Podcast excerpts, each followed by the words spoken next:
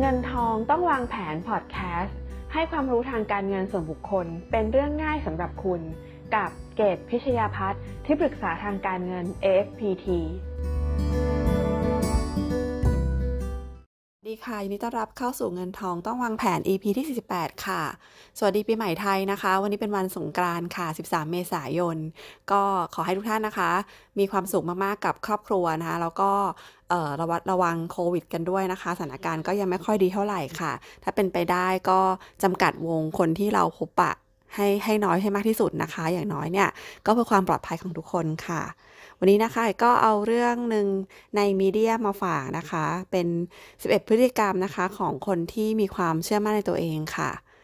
ก็ฟังเป็นเบาๆในวันหยุดนะคะ เผื่อว่าสถานเราฟังแต่ข่าวโควิด ฟังแต่เรื่องที่เรากังวลกัน วันนี้ก็ลองมาโฟกัสกับตัวเองกันดูค่ะ ว่าเราจะปรับปรุงพัฒนาตัวเองได้อย่างไรบ้างค่ะ คนต้องการที่จะเป็นคนที่มีความเชื่อมั่นในตัวเองใช่ไหมคะ เพราะว่าถ้าเกิดว่าเราเป็นคนที่มั่นใจในตัวเองแล้วเนี่ย โอกาสที่จะทำอะไรและประสบความสำเร็จก็จะมีมากยิ่งขึ้นนะคะ รวมถึงก็อาจจะเป็นเรื่องของความสุขทางใจอย่างหนึ่งนะคะ ที่ที่เรามีความรู้สึกดี รู้สึกมีพลังใจในการดำเนินชีวิตค่ะ วิธีหนึ่งที่จะช่วยได้ก็คือทำพฤติกรรมเรียนแบบคนที่มีความมั่นใจในตัวเองที่เขาทำกันค่ะ ก็เรามาฟังดูว่าเศษข้อนี้มีอะไรบ้างนะคะ ซึ่งบ่อยครั้งเนี่ยเราจะพูดถึงความมั่นใจตัวเองในแง่ของการเข้าสังคม และการแสดงออกเวลาอยู่ต่อหน้าคนอื่นค่ะ แต่จริงๆแล้วเนี่ยก็มีรายละเอียดอีกหลายประเด็นให้น่าสนใจค่ะ ก็ข้อแรกนะคะ คนที่มั่นใจตัวเองเนี่ยจะพูด 3คำนี้อยู่บ่อย ๆ เลยค่ะคำนั้นก็คือ I don't know คนที่มั่นใจตัวเองเนี่ยจะกล้ายอมรับค่ะว่าเขาไม่รู้ ก็เวลาเรื่องไหนที่เขาไม่รู้เขาก็บอกว่าเขาไม่รู้ค่ะ การแสดงออกว่าเป็นคนที่รู้ทุกเรื่องนะคะ ก็จริงๆแล้วจะเป็นเป็นสิ่งที่ย้อนกลับมาสร้างความกังวลให้กับตัวเราเองมากกว่าค่ะทำให้เรารู้สึกแบบไม่ไม่ปลอดภัยไม่สบายใจแล้วก็อึดอัดกังวลนะคะ เพราะว่า ยิ่งยิ่งทำตัวว่ารู้เท่าไหร่เนี่ยความคาดหวังของคนอื่น ก็ก็จะมากยิ่งขึ้นเท่านั้นนะคะ แล้วเราไม่รู้จริงๆเนี่ยเราก็กลัวแบบผิดพลาดนะคะเหมือนกับโปะแตกออกไปนะคะ คนที่มั่นใจตัวเองก็จะรู้ดีว่าตัวเองอะไม่รู้แล้วก็ไม่ถนัดอะไร แล้วก็เขาก็จะใช้ความไม่รู้เนี่ยแหละค่ะที่เขารู้ว่าไม่รู้เนี่ยเป็นแรงผลักนะคะ ในการที่สร้างความอยากรู้อยากเห็นของเขาแล้วก็แล้วก็สรรหาความรู้ใหม่ ๆ ที่เขาต้องการเข้ามาได้ค่ะ การที่เราไม่รู้ทุกเรื่องนะคะ ก็จริงๆเราก็ไม่ไม่ไม่เห็นเป็นไม่ได้เรื่องเป็นเรื่องที่แย่อะไรอะค่ะ เพราะว่าชีวิตของน่าเบื่อมากเลยนะคะ ถ้าเรารู้ทุกเรื่องก็คงไม่มีอะไรท้าทายนะคนหายต่อไปค่ะ ข้อที่ 2 ค่ะ คนที่มั่นใจตัวเองจะไม่พยายามทำลายความเยี่ยมในการสนทนานะคะ นึกลองนึกดูว่าถ้ามีการสนทนาการพูดคุยกันหรืออยู่ร่วมกับใครสักคนหนึ่งเนี่ยแล้วพยายามจะแบบ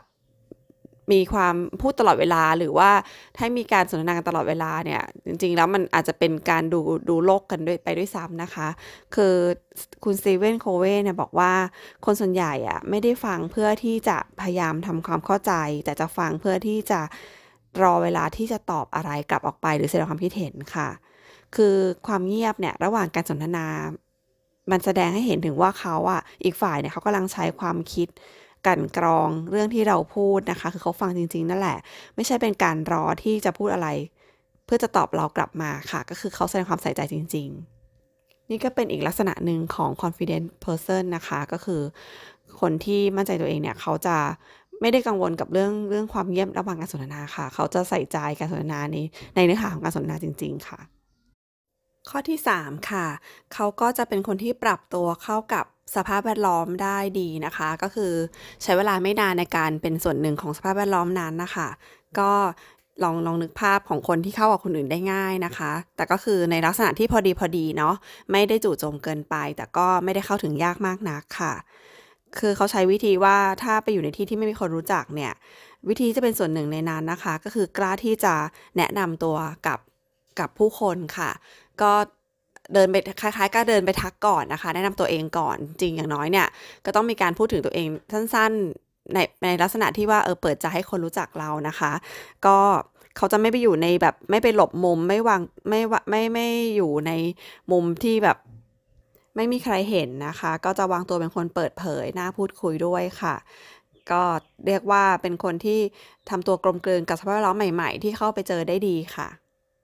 จริงๆอยากคิดว่าเรื่องเหล่านี้นะคะ เป็นเรื่องของ mindset ภายในของเราค่ะ เพราะว่า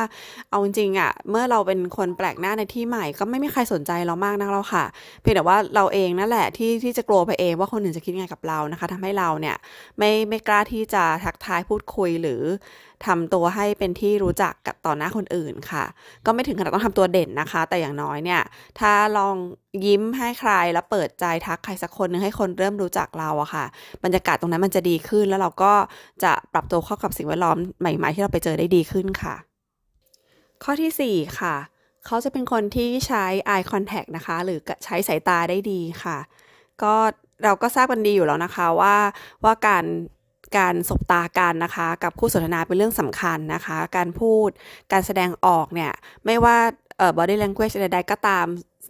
ในอวัยวะต่างๆ ของร่างกายเนี่ยสีหน้าแล้วก็แววตาเป็นเรื่องที่สำคัญมากนะคะ แต่ว่าถึงแม้ว่าจะทราบว่าเป็นเรื่องสำคัญนะคะ หลายๆ คนก็ไม่ได้ฝึกเรื่องนี้นะคะ ก็อยากให้ลองใส่ใจนะคะ มองตัวเองหน้ากระจกแล้วก็ลองพูดกับตัวเองหน้ากระจกดูค่ะ การใช้สายตาสำคัญมากในการสื่อสารนะคะ แล้วก็การ สนทนากับใครก็ตามเนี่ยแล้วเราสนตั้งใจฟังคู่สนทนาสิ่งหนึ่งเนี่ยที่ที่จะแสดงความตั้งใจได้เป็นอย่างดีคือการสบตานะคะ แต่ว่าเขาก็บอกมีเทคนิคนะว่าการที่จะไปจ้องตาใครเราอาจจะทำให้ทั้งเราและเขาก็เขอะเขินนะคะ ก็ให้มองที่ระหว่างคิ้วค่ะก็ไม่มันก็คือเป็นการโฟกัสเขานั่นแหละ แต่ว่าไม่ต้องถึงขนาดแบบอึดอัดเกินไปอะค่ะ ก็มองระหว่างคิ้วของคนของคู่สนทนา มันก็ก็ช่วยได้นะคะ ก็ทำให้บุคลิกเราก็ดูดีด้วยค่ะ ข้อที่ 5 ค่ะ เขามีความรู้ความเชี่ยวชาญในสิ่งที่เขาที่เขาทำเนี่ยเขาใช้ชีวิตค่ะ ก็ ความความสามารถหรือความรู้ความเชี่ยวชาญไม่จำเป็นต้องรู้ทุกเรื่องนะคะ แต่ว่าเรื่องไหนที่เป็นเรื่องที่เขาใช้ชีวิตเกี่ยวข้องด้วยเนี่ยเขาก็จะให้เวลาให้ความสนใจในการพัฒนาในสิ่งนั้น แล้วก็มีความรู้ความเชี่ยวชาญในสิ่งนั้นค่ะ ก็เรียกว่ามีความเป็นมืออาชีพนั่นเองนะคะ ก็คือการที่เราจะใช้ชีวิตอยู่ในด้านใดด้านหนึ่งนะคะ เราก็ต้องทุ่มเทพัฒนาศึกษานะคะ ในการที่จะเป็นคนเก่งในด้านนั้นค่ะข้อที่ 6 ค่ะ เขายึดกฎว่าถ้าเราไม่รู้ว่าเราจะ พูดอะไรที่ดีๆออกมาได้ เราก็ไม่ต้องพูดค่ะ ก็คือเขาเปรียบเทียบว่าเวลาที่เราอยู่ในวงที่เห็นคนวิพากษ์วิจารณ์คนอื่นเนี้ยนะคะ ก็ในการพูดถึงคนอื่นนะคะมันถ้ามันไม่ได้มีประโยชน์อะไรที่จะพูดถึงวิพากษ์วิจารณ์เนี่ย มันมีโอกาสที่จะส่อแววในการพูดถึงคนอื่นในแง่ไม่ดีอยู่แล้วนะคะ ถ้ายังหาข้อดีในการชมคนนั้นไม่ได้นะคะ ก็เลี่ยงที่ไม่พูดถึงเลยดีกว่าค่ะ ก็จะไม่ร่วมวงสนทนาในการดินทานะคะ แล้วก็ในการที่จะพูดอะไรออกไปเนี่ย ถ้ามันมันสอบไปในทางที่จะทำให้คนอื่นรู้สึกไม่ดีนะคะ หรือตำหนิติเตียนคนอื่น โดยที่ไม่จำเป็นเนี่ยเขาก็จะไม่พูดค่ะ ถ้าจะพูดทีหนึ่งก็คือจะพูดแต่ในเรื่องที่ทำให้คนรู้สึกดี แล้วก็พูดในแง่ของของของการชื่นชมในแง่ดีของคนอื่นค่ะ ข้อที่ 7 ค่ะ เขาแสดงออกแบบคนที่มีความมั่นใจ หมายความว่า body language นี่คือสำคัญมาก ๆ เลยนะคะ กฎข้อแรกเลยในในเรื่องของออกฎ 12 ข้อนะคะ ที่เป็นหนังสือชื่อดังนะคะ12 rules for life ก็คือการยืนตัวตรงนะคะ เหมือนกับอกภายไหลผึ่งเนี่ยแหละค่ะ กฎข้อนี้เนี่ยเรียกว่าเป็นกฎที่ 12 ข้อที่รู้แล้วใช้ตลอดชีวิตนะคะ เป็นกฎข้อแรกเลย ก็คือการที่ที่แสดงออก หรือมีบุคลิกภาพที่สง่าผ่าเผยนะคะ ก็เป็นเรื่องสำคัญค่ะเช่นกันนะ แล้วก็ถ้าถ้าเราบางครั้งเรารู้สึกหดหู่หรือห่อเหี่ยวเนี่ยเราก็ต้องฝึกตัวเองนะคะ แล้วก็เตือนตัวอยู่เสมอเลย คือการที่แสดงออกถึงความเป็นความมั่นใจบุคลิกภาพที่ดีนะคะไม่ว่าภายในจะรู้สึกยังไงนะคะ ถ้าภายนอกทำแบบนั้นเนี่ยอย่างน้อยเนี่ย เราจะสร้างความรู้สึกดีให้กับตัวเองขึ้นมาได้นะคะ แล้วก็ในสายตาที่คนอื่นมองเรา สิ่งที่คนอื่นปฏิบัติต่อเราเนี่ย ก็จะมีความเรียกว่ามีความเกรงใจนะคะ ถ้าเกิดเราทำตัวห่อเหี่ยวเนี่ยก็ไปกันใหญ่เลย ก็อันนี้เนี่ยก็คือคนที่มีความเชื่อมั่นในตัวเองเนี่ยอย่างน้อยไม่ว่าจะรู้สึกยังไงนะข้างในก็จะแสดงออกแล้วก็วางตัวอย่างสง่าผ่าเผยค่ะ เขาให้ความสำคัญกับบุคลิกภาพค่ะ ข้อที่ 8 ค่ะ น้ำเสียงที่พูดออกมาค่ะ ก็เวลาพูดนะคะเขาบอกว่าเสียงเนี่ยไม่ได้มาจากสมองนะหรือมาจากหัวใจนะคะ แต่เสียงมาจากช่องท้องค่ะ ก็คือการเปล่งเสียงก็เป็นเรื่องสำคัญนะคะ การพูดที่เต็มเสียง การใช้น้ำเสียง การใช้โทนเสียงค่ะ เรื่องนี้ก็เป็นเรื่องหนึ่งนะคะ ที่แสดงความมั่นใจในการพูด ถ้าเราจะพูดไปสื่อสารอะไรกับใครแล้วนะคะ หรือหรือพบปะผู้คนเนี่ย การถ่ายทอดน้ำเสียงสำคัญมากนะคะ ในการทำให้คนเชื่อถือทำให้คนรู้สึกดีกับเรา หรือทำให้คนรู้สึกอย่างไรกับเรานะคะ ก็เสียงที่พูดพูดดังฟังชัดไม่ใช่เสียงตะโกนนะคะทำนองการการพูดน้ำเสียงการพูดเนี่ยเป็นเรื่องสำคัญนะคะ ต้องฝึกค่ะ ข้อที่ 9 ค่ะ เขาสื่อสารโดยการใช้การกระทำที่สำคัญกว่าคำพูดค่ะ ก็คือไม่ใช่ว่าจะแสดงออกในการพูด เป็นเรื่องหลักสำคัญนะคะ เขาสื่อสารให้คนอื่นเนี่ยยอมรับแล้วก็เชื่อถือในตัวเขา โดยใช้การกระทำต่างๆ ค่ะ เรียกว่าแทนการพูดนะคะ ก็คือบางครั้งเนี่ยคนอื่นได้ยินในสิ่งที่เขาต้องการ คนอื่นทำในสิ่งที่เขาชักชวน โดยที่เขาพูดน้อยมากเลยค่ะ ก็คือใช้การกระทำเป็นหลักนะคะซึ่งเรื่องนี้นะคะเป็นกฎข้อที่ 4 ของ 48 ข้อนะคะ 48 laws of power is always say less than necessary ค่ะ ก็คือเรียกว่าเขาเนี่ยสามารถ engage คนนะคะทำให้คนปฏิทำตามเขาแล้วก็รับรู้ข่าวสารที่เขาสื่อไปนะคะ โดยที่ไม่ได้ไม่ได้เขาเรียกว่าโดนโดนรันแดมเมาส์ค่ะแทบไม่ได้พูดอะไม่ได้ใช้คำพูดเป็นหลักนะคะ ใช้การกระทำเป็นหลักค่ะ ข้อที่ 10 ค่ะ เขาโฟกัสกับการที่เป็นผู้ให้ค่ะ คนที่มีความเชื่อมั่นในตัวเองนะคะ เขาจะเข้าใจได้ดีเลยค่ะว่า การที่ รักษาความเป็นผู้ให้เนี่ยเป็นทางที่ดีสุดในการที่จะดึงดูดผู้คนเข้าหาเขาค่ะ การเป็นผู้ให้นี่เรียกว่าไม่ใช่แค่ให้สิ่งของนะคะ แต่เป็นการให้กำลังใจนะคะ ให้ไอเดียที่ดีนะคะ ให้ให้การช่วยเหลือเล็กๆน้อยๆหรือให้ความใส่ใจนะคะ การเป็นผู้ให้เรียกว่าครอบคลุมหลาย ๆ อย่างเลยค่ะ สิ่งที่เขาสื่อสารออกไปนะคะ เราก็มีจิตใจ เรียกว่ามีจิตจิตของการเป็นผู้ให้ดีกว่านะคะ เขาก็จะ รักษาโฟกัสกับจิตของการเป็นผู้ให้ แล้วก็คิดถึงใจคนอื่นนะคะ แล้วก็สร้างความรู้สึกดีให้กับคนอื่นค่ะ ข้อสุดท้ายแล้วเป็นข้อสำคัญมากข้อที่ 11 ค่ะ ก็คือการที่เขาเป็นคนที่เชื่อมั่นในตัวเองนะคะ มันเกิดจากการฝึกค่ะ อย่างน้อยนะ ถ้าไปย้อนดูก็คือคนที่เชื่อมั่นในตัวเองเนี่ย อย่างน้อยก็ต้องไปดูที่ครอบครัวเลยค่ะ บางบางคนเนี่ยเติบโตมาโดยการที่มีครอบครัวให้กำลังใจแล้วก็ฝึกฝนเข้ามานะคะ แต่ถ้าเกิดหรือหรืออาจจะไปเจอครูนะคะ เจอเพื่อน เจอสังคมที่ที่ผลักดันให้กับเขาที่ให้เขาแบบเติบโตขึ้นมา โดยการพัฒนาตัวเองให้ดีขึ้น แล้วก็มั่นใจในตัวเองให้กำลังใจกับตัวเขาเองค่ะ แต่ถ้าในวันนี้นะคะ เราได้ตระหนักว่าเรื่องนี้เป็นเรื่องสำคัญ แล้วเรายังรู้สึกว่าเรายังไม่ใช่คนที่ที่มั่นใจหรือเชื่อมั่นในตัวเองให้ดีพอนะคะ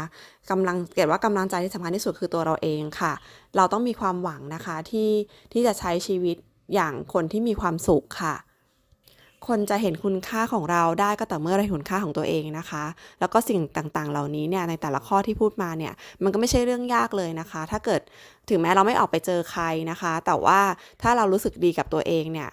ทักษะเหล่านี้เนี่ยมันก็ทำให้เรารู้สึกว่ามีพลังในการอยากตื่นขึ้นมาในตอนเช้าแล้วค่ะ